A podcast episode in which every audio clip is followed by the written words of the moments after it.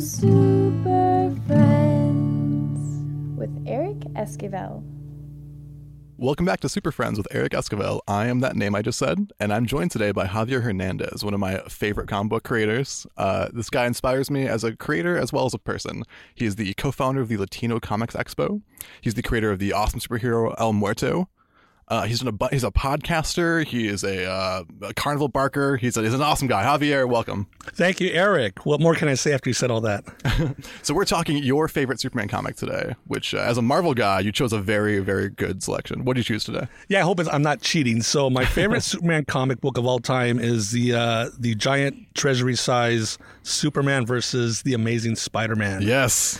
The greatest superhero team up of all time, the, Mm-hmm. the battle most of red the and blue. century. Yes, I'm reading all the copy they wrote, but I agree it was. It came out in uh, '76, and as a kid, to go from the regular size comics to walk up and see these giant size treasury comics, that was a big deal, and the fact that it was Superman and Spider. Even as a kid, like you realize the magnitude of that. Like Yeah. the two com- like there's two companies. How did wow? So it was awesome. I have a million questions already from the cover. Yeah, exactly. exactly. Yep. And this format, which you said is, is huge, like oversized, kind of feels like larger than you are when you're a kid. Yeah. And I feel like all the absolute editions that DC puts out now are kind of evoking back to this period, right? yeah, it's this. I don't know what size this is. Ten by fourteen or.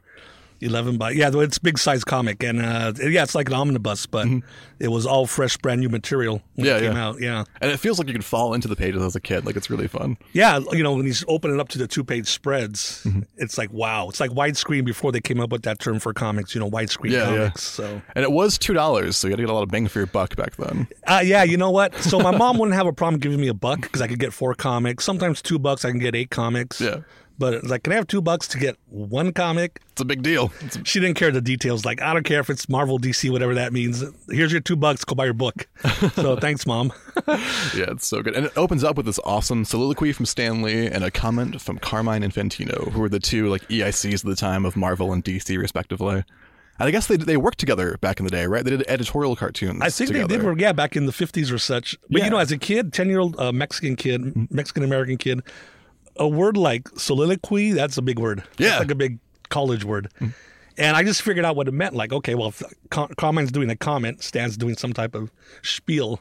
Yeah, exactly. I know my Yiddish, so Very appropriate for Stan Lee. Yeah. Yeah, that's really fun. Stan always did that, right? Like he'd use words like calamity and things you didn't see in common speech. Yeah, As a cala- kid, you would learn them. fiasco. That was a word they threw around Marvel all the time. Yeah. Fiasco. I love. I still use that word. Exactly, exactly. But like, you open it up, and like you said, you got the intro. So already it's like, you know, it's like, okay, sit down. We're going to tell you a tale. So then Stan tells you his side of the, you know, the story. Carmine does his little thing for DC. And then so you feel like already welcome. Like, okay, I'm part of something. yeah, It's not just the awesome story I'm going to read. It's like, okay, these guys are cool. They let me into their office, and now I'm going to read a super story, you know, the greatest team up of all time. Yeah, and you kind of get the culture clash of DC and Marvel right off the bat too, because Stanley starts and it's very colloquial. It's very like addressing the kids, and then Carmine is, is uh, we're making history today, everybody. Like this is it's, he's, he wrote less, but it has more impact. Like this is history in the making, children, and it feels like DC versus Marvel. Even in like we see that in the films today, where Right. one is sort of fun and engaging. There's Right. Rocket Raccoon, and then there's the very self serious. We're talking about big themes here. Yeah. and that's the DC side, and it's very funny to have that even back in the day. And, and then even as a kid, like, yeah, Stan would talk more than Carmine. Yeah, yeah, yeah. because I didn't read much of Carmine's uh, editorials, but I was familiar with Stan because of the soapbox. Uh, Yeah, that's definitely Stan. Like all that talking. yeah, yeah. It feels like his font is smaller, so he can cram more words into. exactly. That's right. Carmine's like double spaced or something. It's really funny. so, uh, so a lot of great talents brought this book to us. Not just not just one writer. Right. So it was. Uh, so as you said, uh, Infantino and, Le- and Stan Lee edited the book. It was written by Jerry Conway, but there's consulting edits by Roy Thomas, Julius Schwartz, Marv Wolfman, who I adore, and E. Nelson Bridwell. I'm not familiar with him as much. Are you? The Bridwell character? Uh, I know he did a lot of stuff at DC, and uh, of course having Julius Schwartz on there, like that makes it okay. This is like the DC authority figure here. Like even as a kid, you you know, okay, he's that DC guy. Mm-hmm. And of course, like you're saying, you got uh, Roy, you know, Roy and Marv. I think were at Marvel at the time. Yeah, Mm-hmm. so yeah. you know, it was very split down the middle. Like okay, get some of your editorial guys, some of ours. Uh, get your writer. I, I think Jerry is it Gary or Jerry? Uh, I think it's I think it's Gary, Jerry, Jerry, right? Jerry. I've been saying Jerry for decades. So It's funny with comics. Like I used to do with a- adamantium instead of adamantium, and like magneto Adamant- instead of magneto. and like you- when you read more than you talk, you don't know how these things are pronounced. exactly. It's funny. And back then, it was just a comic. You couldn't hear like people talking about I it. think it's Jerry Conway. But Jerry was writing the Spider-Man comic at the time. That's how I was familiar with him. And and in fact, the artists, since we're going down the list, Jerry and Ross Andrew, they were like, they were my Spider-Man artists as far as what I was buying off the shelf. Sure. Uh, so uh, for me, it was like, oh, okay. Even though it's supposed to be 50-50, I felt like, okay, as a Marvel guy, it's ki- it's kind of like almost like our home team advantage. Like they stack the deck. Yeah, kind of like that. Yeah, yeah. Even though it's like, okay, let's see what happens with the story. But um, because th- that was my favorite Spider-Man run as a kid, as far as bu- you know, putting my twenty-five cents down, taking my comic, reading it. It's like Jerry Conway, Ross Andrew. That that was the Spider-Man I grew up with. I've talked a lot on this podcast about my love of Superman, how he kind of formed me and uh, mo- formed my life and shaped me as a kid. You're a big Spider-Man guy, right? Yeah, definitely. So c- let's talk about that a little bit. What's your attraction to Spider-Man? We're like the perfect people to talk about this. Like, Yes. you g- you got Superman's side, I got Spider. But you know, it's all about love and sharing our love of comics. Yeah. Uh, as a kid, uh, Spider Man, there was a lot about him I really loved. Um, something about like he's having an aunt that Mm-hmm. he always has to take care of. Yeah, Aunt May. I didn't have an aunt. I mean, that I had to take care of. I had a sweet aunt though, and she was she she always babied me like Aunt May style. Oh, yeah? Even when I got older, like in my twenties, I was gonna go. You know, I'm gonna go out. Oh, don't forget to take your sweater, mijo. Thanks to you. Thanks, yeah, but it's, it's like 75 degrees. I'll take it just so she doesn't worry. So I thought Yeah. that was so sweet. Aw. And then so much about Peter Parker was he was always, um, I don't know, on the lam, on the run, Mm-hmm. you know, from the media, the police, his damn boss. Yeah, J. Jonah Jameson. Jay Uh, Jonah, That the jerk. great, the great, one of the great characters of all time, I think. Um, and then you know, girl problems in school, and then like the jerks at school kind of didn't fit in. Sure. So there was a lot to I think to relate to him. Maybe not so much as a little kid because I, I wasn't having all that high school angst. But he was very relatable. Like, oh, this poor guy. And more so than an adult, right? Exactly. They get older. Like, oh yeah, I'm Peter Parker. Um, and then the fact that he's going out of his way to help people Yeah. you know, fighting all these weirdos, and, you know, getting his butt kicked at times or his costume ripped up, and he still goes out and does it. Yeah, yeah. Which I don't want to veer too much, but that's what I loved about the Incredible Hulk TV show. That David Banner character Sure. seemed a lot like that model of a character, It's that sacrificial, uh, you know, hero. Yeah, the, the messianic kind of thing. And that's why you like Marvel more than DC in general. It's it's the idea that these heroes are sacrificing more and they have more. There's more at stake. Yeah, yeah, and then, you know, they're they're heroic, but they're also tragic. And um, so, definitely as a kid, I was definitely a Marvel guy. Sure. But I, you know, I'd buy my spattering, smattering of uh, DC comics here and there, Mm-hmm. and of course, in the '70s, you're watching Batman, rest in peace, Adam West, Yeah, yeah. Wonder Woman, uh, you know, on TV, all the Superman cartoons. So I got just like kids today. I'm getting my diet of DC, like Mm-hmm. big time, not so much through comics, but through all the media. DC kind of feels omnipresent too. Like your parents know who DC is, and like they, especially back when this came out, like they were more ex- exposed to culture. It's so damn old, you know, Yeah. Mm-hmm. like the cereals, you know, not breakfast cereal, kids. I'm talking about these old black and white. Uh, movies they used to run by chapter every week at their local I theater. love the Batman one. Yeah, Yeah. Mm-hmm.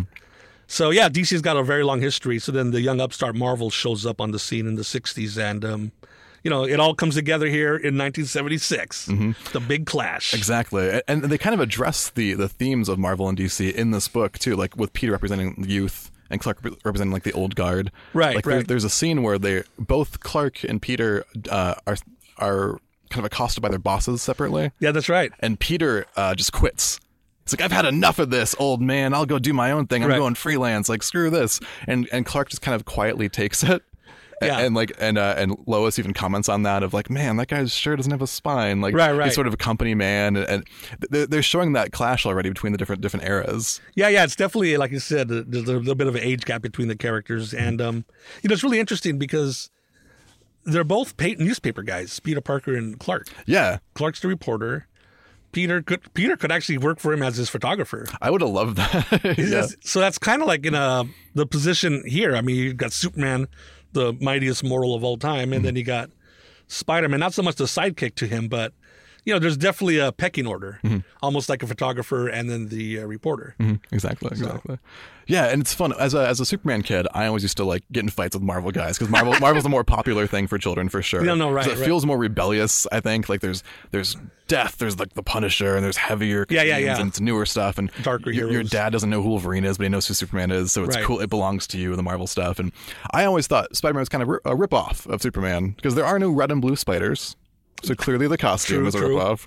And then the whole journalism thing, like, you know, Clark came first as a reporter and it made sense for him to be in danger because he's- he's writing about real things. Right. And, but Peter, the photographer angle is is better. I'll concede that because he has to be there when it's happening. Clark can write about something two years later. No, right, But right. Peter has to be on the scene and Right. stuff's going on, so it makes way more sense. But but Stanley could like he had the opportunity of reading Superman first and then like building upon No, that. you're, it's true. Spider Man did come afterwards. but there'd be no Spidey without Superman. That's- dang no. it! Well, no, we'll give that. I'll get, concede that. And s- but Spidey did create the selfie.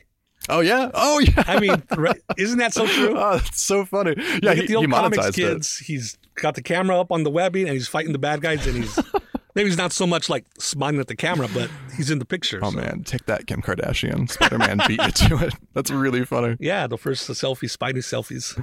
I love it. We're opening up this issue, and it starts with this giant robot just laying waste to Metropolis, which is there's nothing more comic booky. It's very like 1950s Wally Wood, like sci-fi, awesome. And there's a scene where uh, there's some rubble that's knocked over, and Clark saves people. He just he runs down and like catches it before it hits them.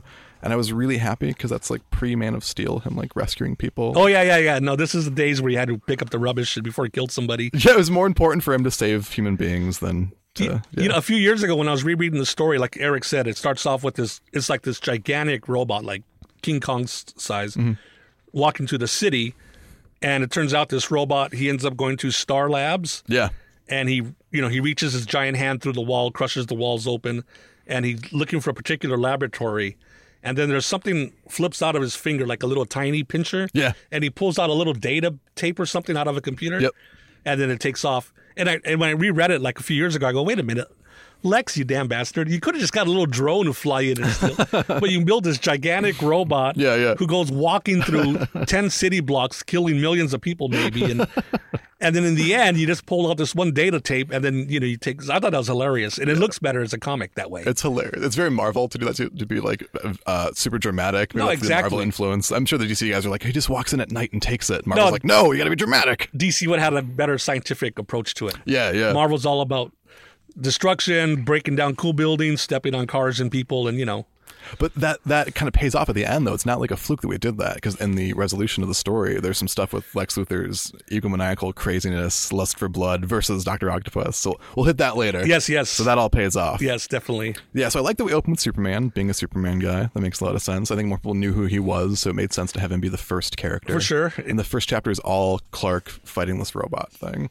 And, and we're shown like Lex Luthor, and they explain again that they used to be friends, but they're not anymore. And there's the whole old like Silver Age origin, which is Right. recapped, and that's really fun.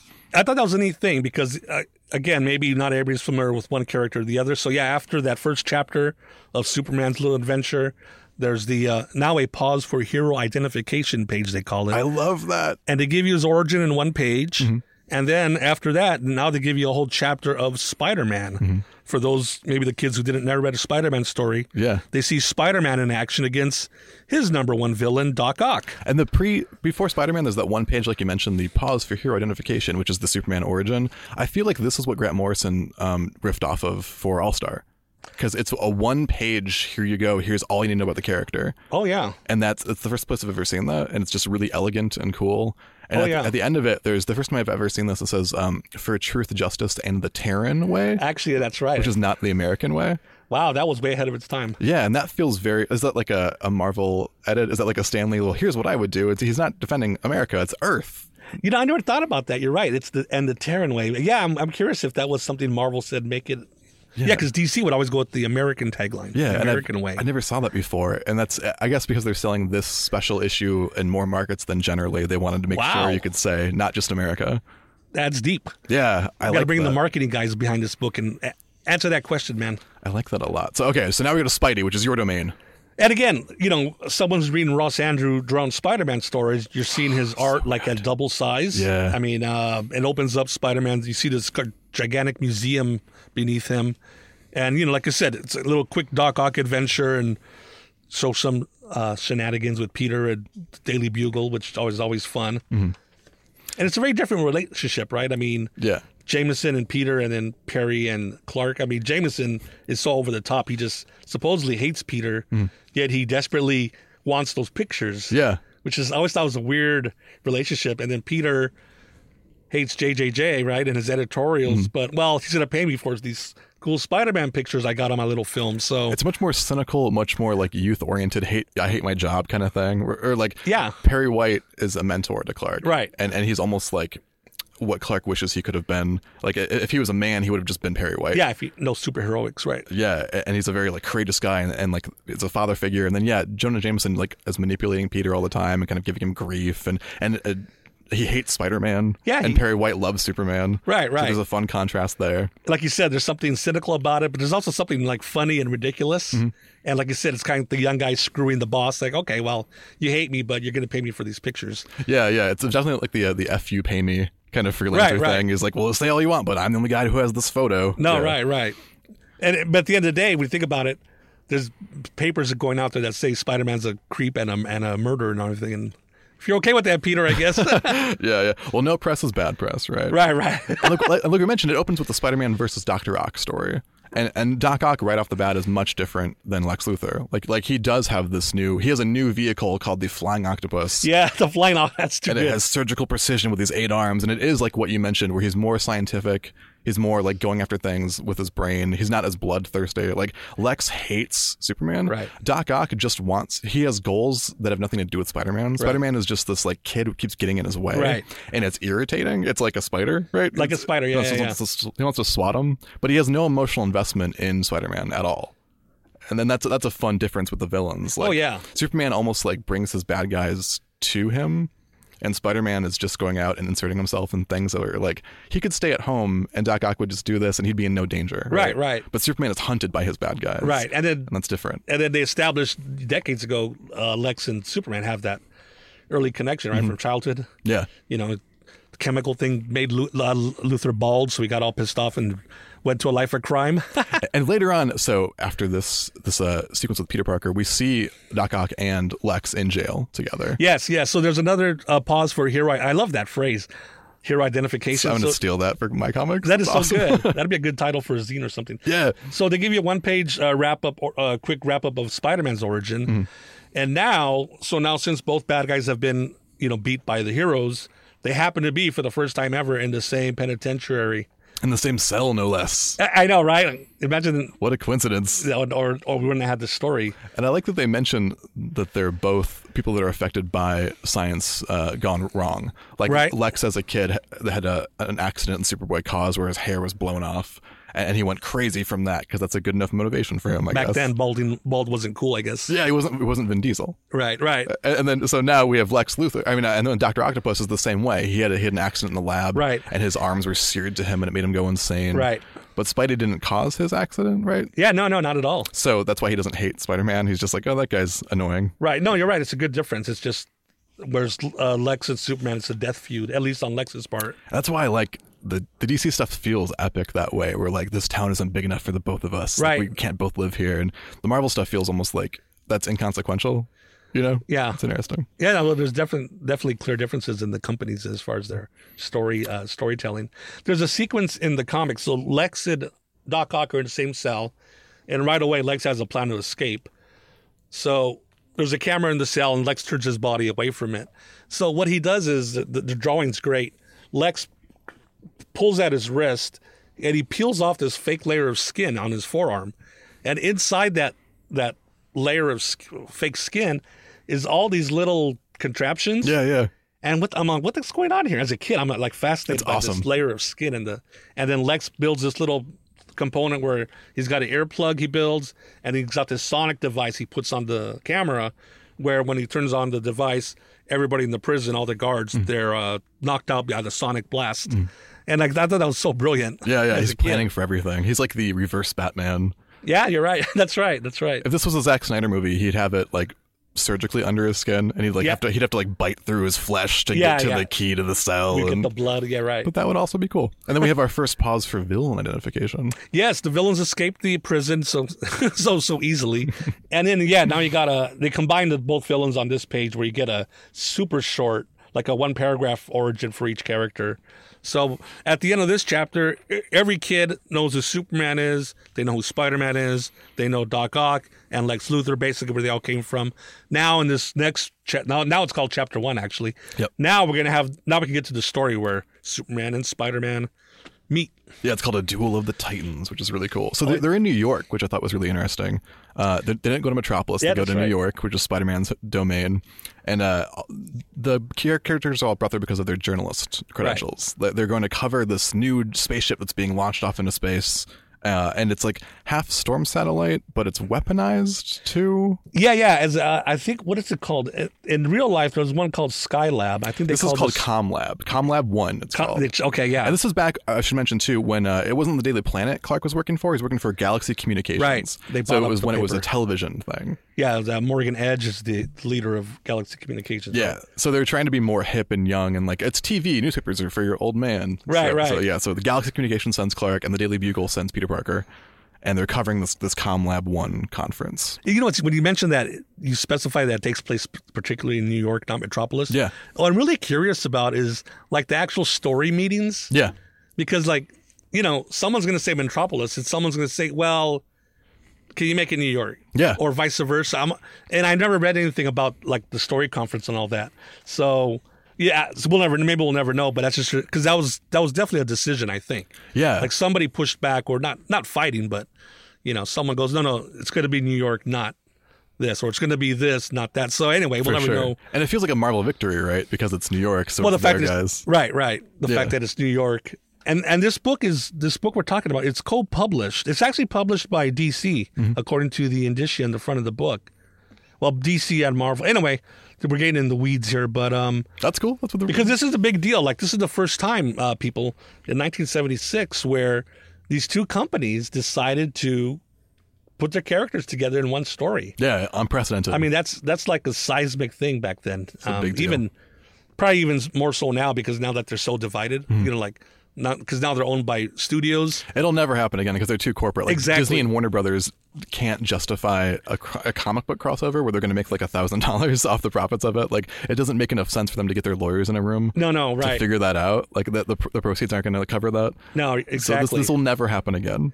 the only thing what would happen if their movies, it was not going to happen. Started bombing so bad, both of them, out of desperation. But Mm-hmm. Yeah, Uh, it's we'd have not- the Mummy versus Batman versus Spider Man versus Mummy. Superman. ouch. Yeah, and I like so we're in New York, but there's a DC jab where uh, Lois is talking to Clark. She's like, "Oh, cool, I haven't been here in a while," and he's like, "Frankly, Lois, this city's too filthy for my taste." That's right. That's right. I like to say it's a jab. Yeah, yeah. The whole this whole story is that little, like a jab, you know, a little jab here, a little jab there, Yeah. a little poke there. It's very fun. And it all feels good natured. Oh yeah, no, no. As a kid, you don't realize that. So So, as we kick into this first exciting chapter, we're going to take a break awesome. uh, to hear from our sponsors, and we'll be right back. It's like a boxing match. Go to your corners, guys. Yeah, Okay.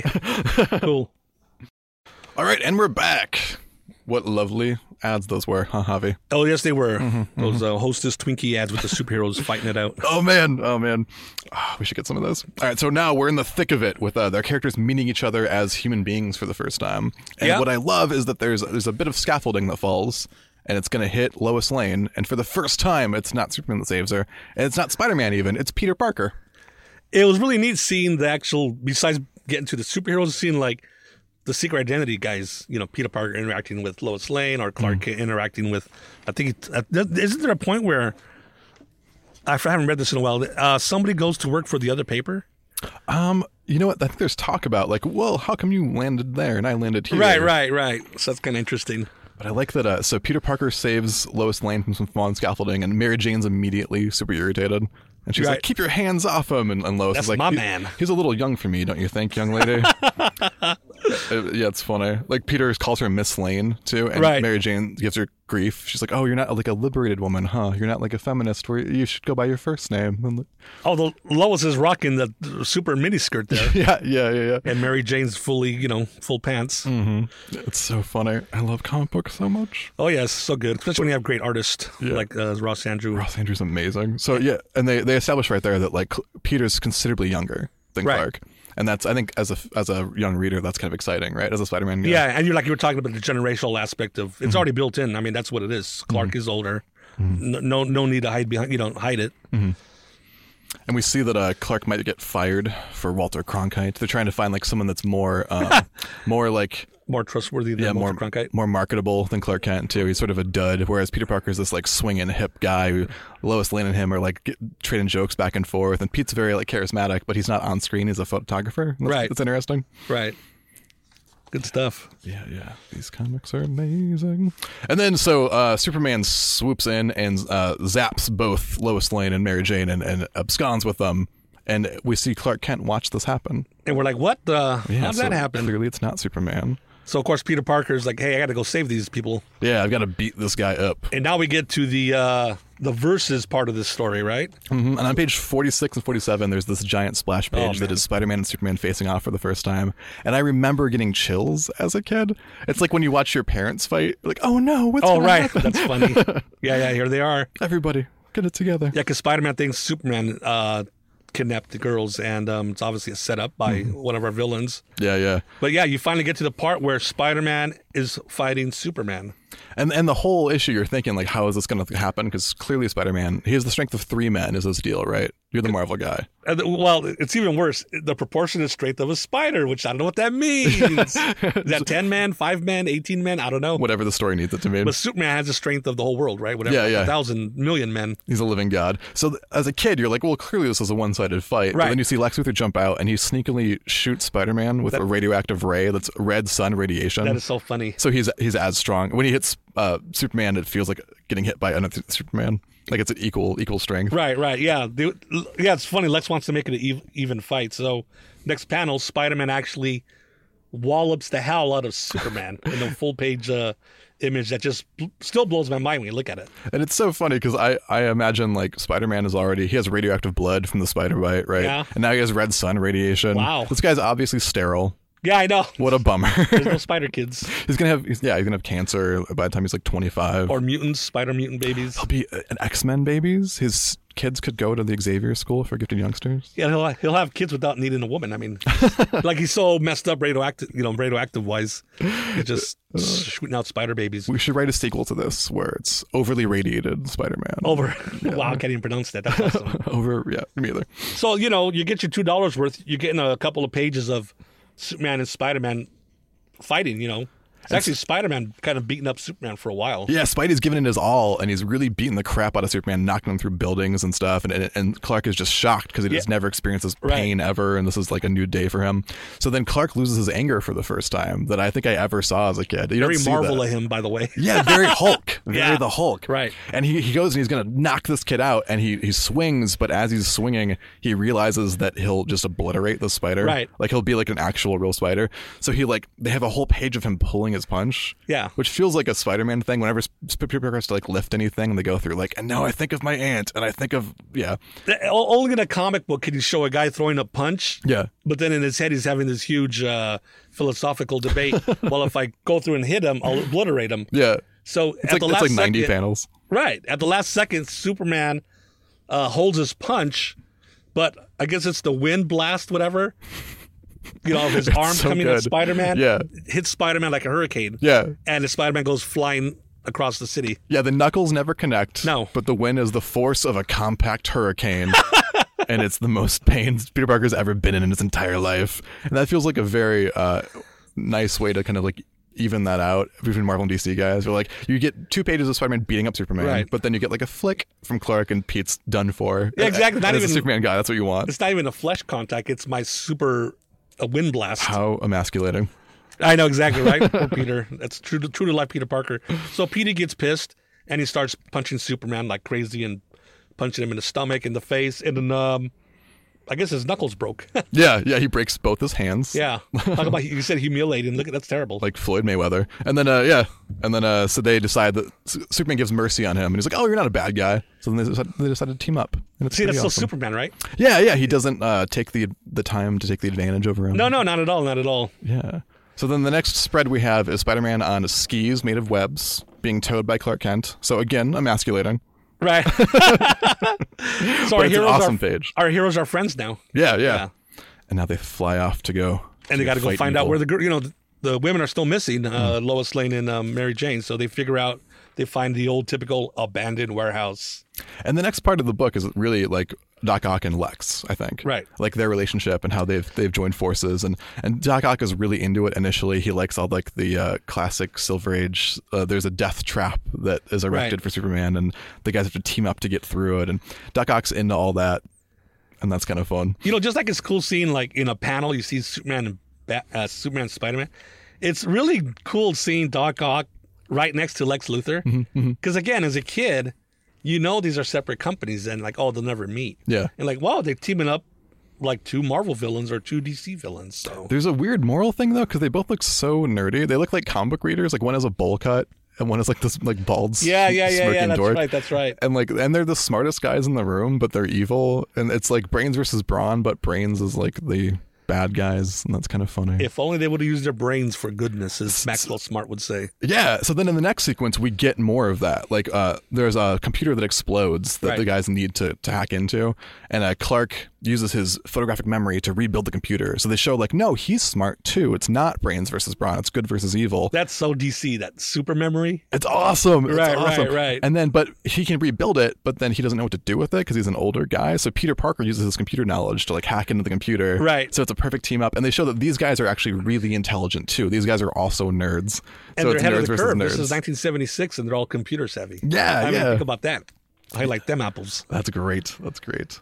So the, the adventure lead, they hack the computer, they get some information, it leads them to Mount Kilimanjaro, right? Oh, yeah. And there's this kind of weird pseudo racist thing where like they meet this African tribe and Superman starts condescending to them. He's like, "Greetings, we are looking for a man with no hair and a man of many arms." These g- and then It's like an old Tarzan episode at this point. Yeah. yeah, and then and then this guy walks up and is like, "Yeah, Doctor Octopus. Uh, when I used to study in London, I saw him in the newspaper. Like, completely civilized Oh, yeah, and yeah. intelligent, and Like, dope. and like that's a weird thing for Superman to condescend to these people." Well, it is 76. People Mm-hmm. were less enlightened. I mean, I know Jerry Conway is very enlightened now. So, Yeah. Uh, yeah. But it's interesting to me that, that Spider Man doesn't doesn't do that, but Superman does. Like why that choice? oh, was yeah, you're made. right. You're right. Again, that's, yeah. Superman takes the lead here. Yeah, and Um, he's kind of humbled, and that's weird. Spider Man's like, oh, he's- you're putting your foot in him. Clark, I'm glad I didn't speak up. I think that's more the generation thing too, right? Where they're showing that like Spider Man is kind of like hip and with it, and the kids would call him woke. right, right. Yeah, that's right. but Clark nowadays. Yeah, Kent yeah, yeah. is an older guy and doesn't really know what's going on. And it's, uh, it's a in, take. in fact, the the tribe they offer uh, the guys uh, like a ceremonial drink of uh, cattle blood and milk, yeah, yeah, and they're both like, "Oh no, thanks." And then they're- yeah, yeah. I mean, you should accept it at, le- at least take a sip. That's what I do. yeah, it's it's a cultural thing. Like they should have just been like, "Oh, thanks for having us in your home. Sure, we'll try I this." mean, thing. Superman, I've seen him eat kryptonite, yeah, yeah, yeah. so don't tell me. What are you worried of? Germs? Right, You can right. fight a tank. Yeah. So then there's a there's some a cool African sequence where we find uh, an African warrior who was imbued with red solar radiation fighting Superman too, and, it's- Yep, that gimmick worked the first time. Why can't it work again? and Ross Andrew doing like superheroes versus almost a fantasy setting because it's swords and sorcery Yeah, yeah, and stuff. definitely. So and then that's they pretty Mm-hmm. find their way into the secret lab inside a a mountain, mm-hmm. and an empty lab, mm-hmm. because turns out our villains have gone to space. Hell yeah. Dun dun. Yeah, so you get everything in this comic. You get fighting African warriors, you get space, Star Wars stuff, you Star get Wars stuff, superhero computer things. hacking.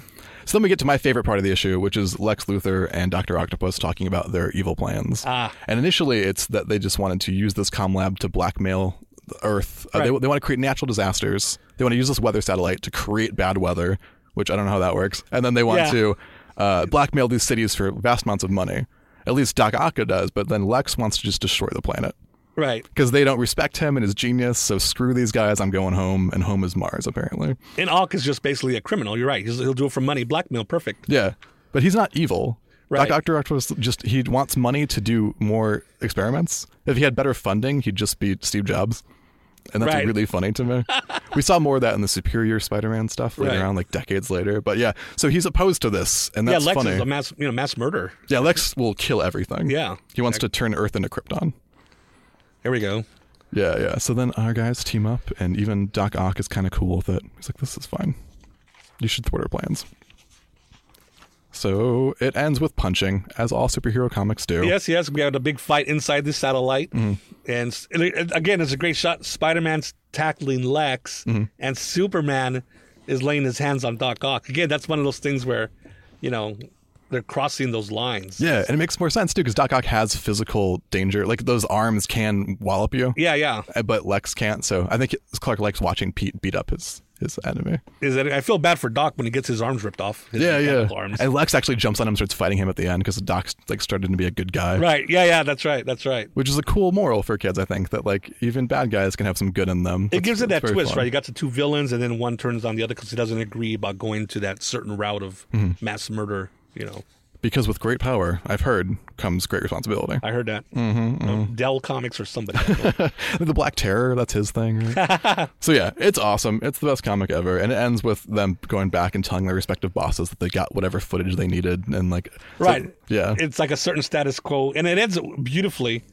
The both couples, Clark, Lois, Mary Jane, and Peter, they're going out on a town. They're all locked in arms, it's great. and then Perry and uh, J- Jameson, I think, are having a drink in the bar.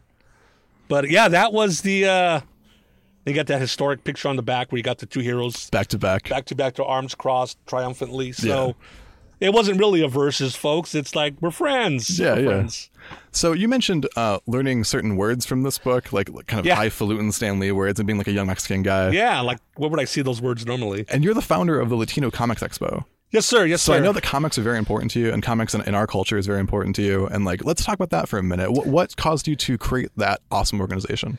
Uh, me and my friend Ricardo Padilla, who's been a fan of mine for years, he, he used to bring his kids when they were small Mm-hmm. to my tables at conventions. They'd be buying my books, and um, one day we just decided, we we're just talking. I, you know, I go, I know a lot of Latino creators. We, I go, I just thought about it. we should just put them together and do a convention. Yeah. he's like, wow, what would that be like? I go, just a convention, and most of the creators are Latino, Latinas. So we started that in 2011, Mm-hmm. and uh, we've been doing it you know, since then, and we're doing our next one this November 11 and 12 Yeah. at the uh, Museum of Latin American Art in Long Beach. Very cool. It's I'll be like our sure to come. seventh one, I think. Yeah. So it's, it's really good. It's really satisfying, believe me. What's the venue? Uh, it's called MOLA, the Museum of Latin American Art in Long Beach, Gotcha, California. gotcha. Yeah. Very cool. We've been there three uh, twice already, so it's a great venue, world class uh, staff, Mm-hmm. and uh, it's going to be, I think, bigger than ever. I mean, we have to turn away a lot of artists because we got way more artists asking, Mm-hmm. but there's only so much room. So, but that's good. I mean, you want to be Yeah, I'd rather have people want to get in than like, oh, I don't want to go. that's how it should be. And this comic, we both love these characters and love this comic in particular. But there's every single person in this character is a white person, like Doc Ock and Yeah, Lex no, right. and Lois and Mary Jane and everyone who works for everyone, even like Morgan Edge, uh, Clark and Yeah, the Peter. side characters, the minor characters. there's maybe like 19 characters and there's not a brown face in the bunch. Right, right. So I'm really excited that you uh, have this this expo where you uh, expose kids to characters who might look like them because it's important. and creators. yeah, and and creators Yeah. even more important. Yeah, yeah. Especially when you have like young girls looking at a lot of the Latina creators there. Yes. like that's such a big thing. I'm working with Jules Rivera right now on a book, and she's so good. There's uh, so many creators that I've found from going to your show and just writing their names down. Yes. Yeah. So- and you also create character. Uh, El March is my favorite thing in the world. He's an awesome superhero inspired by Aztec mythology. Can you Aztec think- talk about him for a mythology. minute? Mm-hmm. Yeah, Aztec mythology and Day of the Dead folklore. Uh, it was my first comic I created as a adult. I actually did a Spider-Man comic as a kid.